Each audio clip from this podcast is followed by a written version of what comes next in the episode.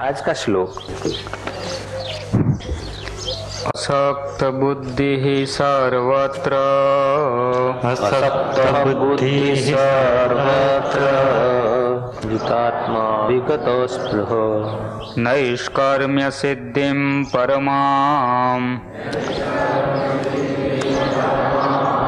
नैष्कर्म्य सिद्धिं परमाम्।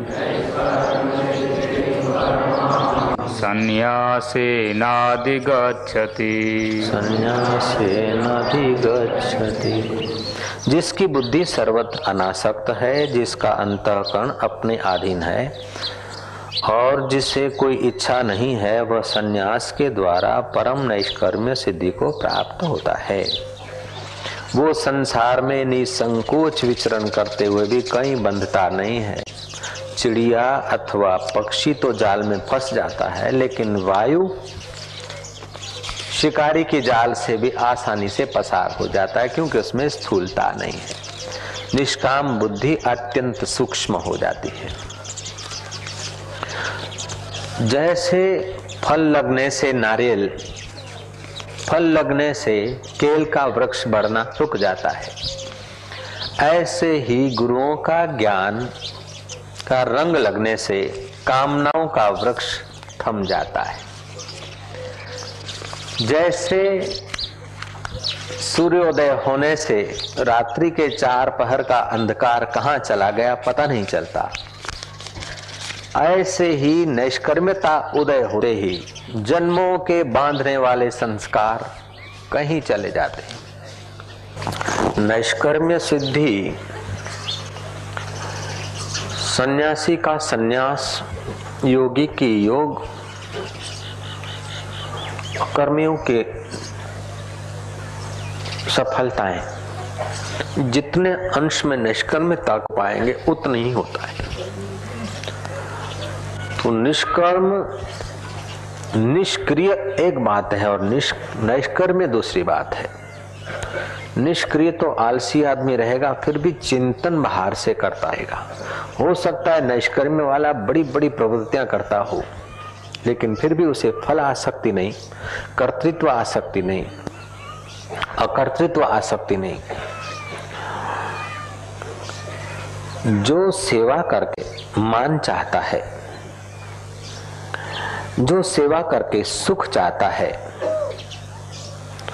उसे बेचारे को पता ही नहीं कि सेवा को गटर में डाल रहा है।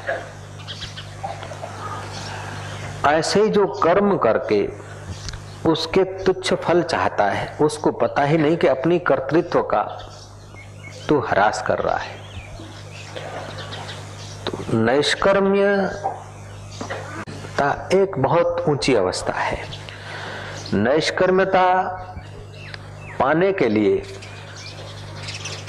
थोड़ी जीवन में सजगता आ जाए आ થયું પછી શું તે મળ્યું પછી શું जो जो कर्म करें उसमें कर्म तो बड़े चाह से करें और एक बात यह है कि आलस्य न हो प्रमाद न हो पलायनवादी न हो कर्म तो करें, लेकिन कर्म के परिणाम की आसक्ति न हो। हम कितने अच्छे कर्म करते उधर ध्यान न दे, उससे बढ़िया कर्म इससे भी हो, कर सकते कि नहीं? कितना अच्छा काम किया, उधर ध्यान न दो, इससे भी अच्छा हो सकता है। कितनी आसक्ति छोड़ी, उधर ध्यान न दो, इससे भी ज़्यादा आसक्ति छोड़ सकते इससे नैष्कर्म्य सिद्धि प्राप्त होती है। नैष्कर्म्य सिद्धि प्रेमी के प्रेम को पोषती है, योगी के योग को पोषती है और तत्ववेता के विचार को पोषण देती और सही अर्थ में तो यह है कि बिना निष्काम हुए न कोई सन्यासी हो सकता है, न कोई योगी हो सकता है, न कोई कर्म योगी हो सकता है। तो जो कर्म करके प्रशंसा या फल की आकांक्षा रखते हैं, वे कर्म का मूल्य नाश कर देते हैं। भक्ति करके अगर नश्वर चीज़ें की आसक्ति करते हैं, आस्था करते हैं तो भक्ति का मूल्य खत्म कर देते हैं। योग करके अगर कोई चीज़ें पाना चाहते हैं तो चौदह सौ वर्ष के चांगदेव जैसी अवस्था हो जाती है। चांगदेव के पास और सब था, लेकिन प्रेम का प्रसाद नहीं था।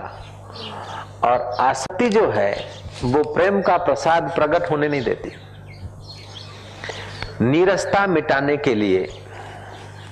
जीवन में नीरसता किसी को पसंद नहीं, दुख किसी को पसंद नहीं, शोक किसी को पसंद नहीं, परेशानी किसी को पसंद नहीं, नीरसता किसी को पसंद नहीं।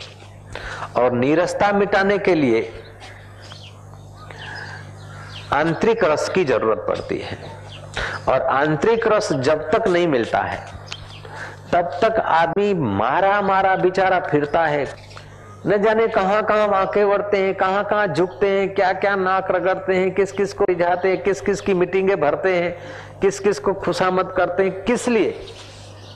और फिर भी देखो तो हाथ कुछ लगता ही नहीं।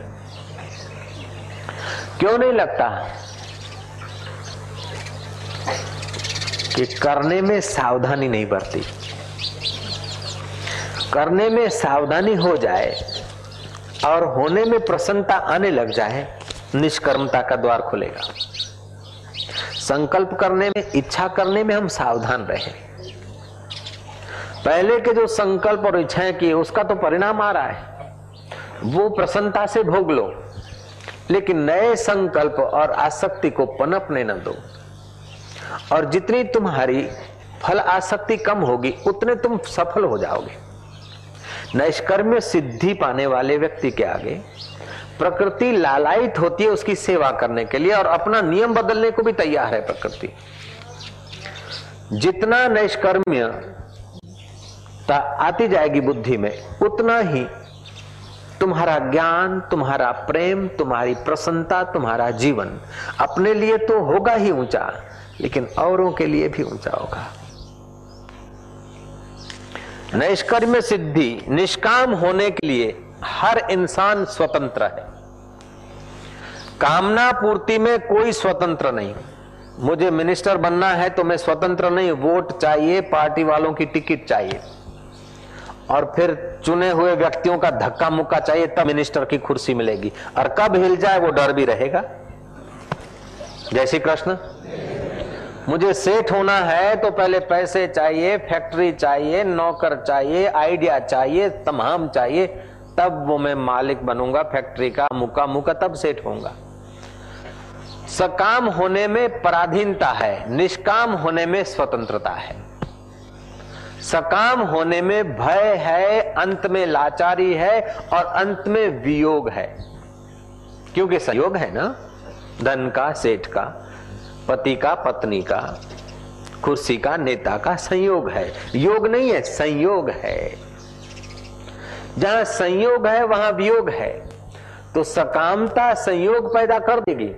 लेकिन वहाँ वियोग का भय रहेगा। निष्काम होने में मैं स्वतंत्र हूँ। निष्काम होने में हर व्यक्ति स्वतंत्र है। लेकिन सकाम होकर सफल होने में व्यक्ति परतंत्र है। कामना छोड़ने में आप स्वतंत्र हैं, लेकिन कामना पूरी करने में आप स्वतंत्र नहीं है। बात समझ में आती है ना? इच्छा छोड़ने में आप स्वतंत्र है, लेकिन इच्छा पूरी करने में आप परतंत्र हैं। और इच्छा अगर पूरी हो गई तो ऐसी वस्तुएँ अधिक मिले लोभ हो जाएगा। मिल गई तो ये बनी रहे, ऐसी आसक्ति हो जाएगी। और थोड़ी बनी रही तो प्रगाढ़ वासना हो जाएगी। और ही वही वासना, एक दिन तो वियोग पड़ेगा, वही वासना छटपटाहट करके हृदय को दुख देगी। जय जय। अच्छा नैष्कर्म्य योग में हम पहुँच गए तो? निष्कामता आ गई तो? कामना छोड़ने में हम स्वतंत्र हैं। निष्काम होने में हर व्यक्ति स्वतंत्र है।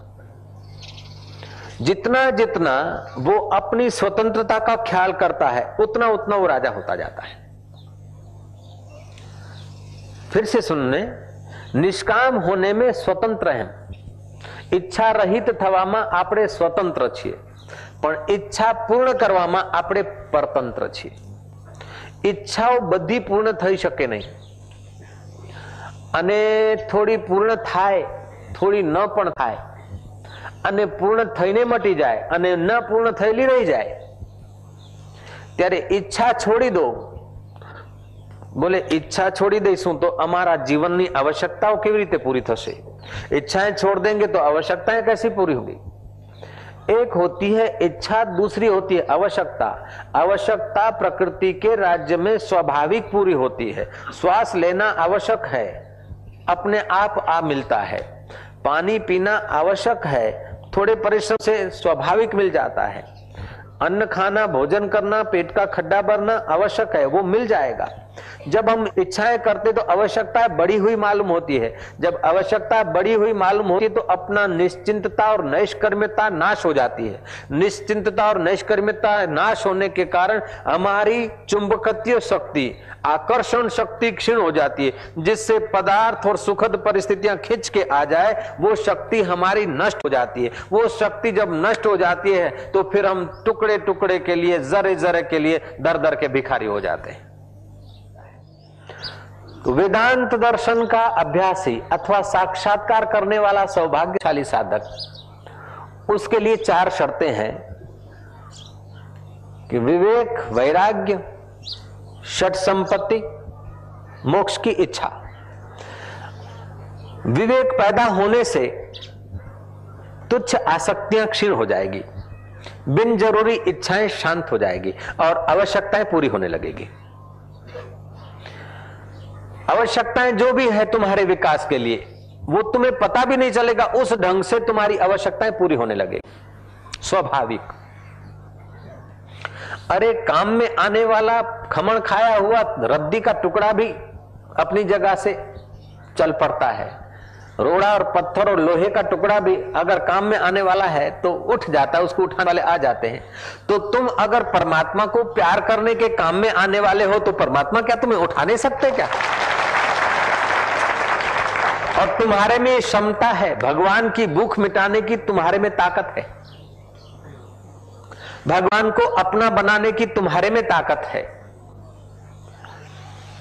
जो त्रिलोकी में नहीं समा सकते हैं, वो तुम्हारे दिल में बंधे जा सकते हैं।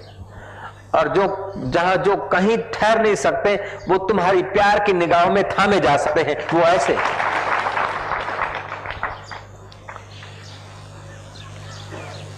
सकामी आदमी, स्वार्थी आदमी भगवान को, गुरु को ठीक से समझ भी नहीं सकता, उनको प्यार नहीं कर सकता।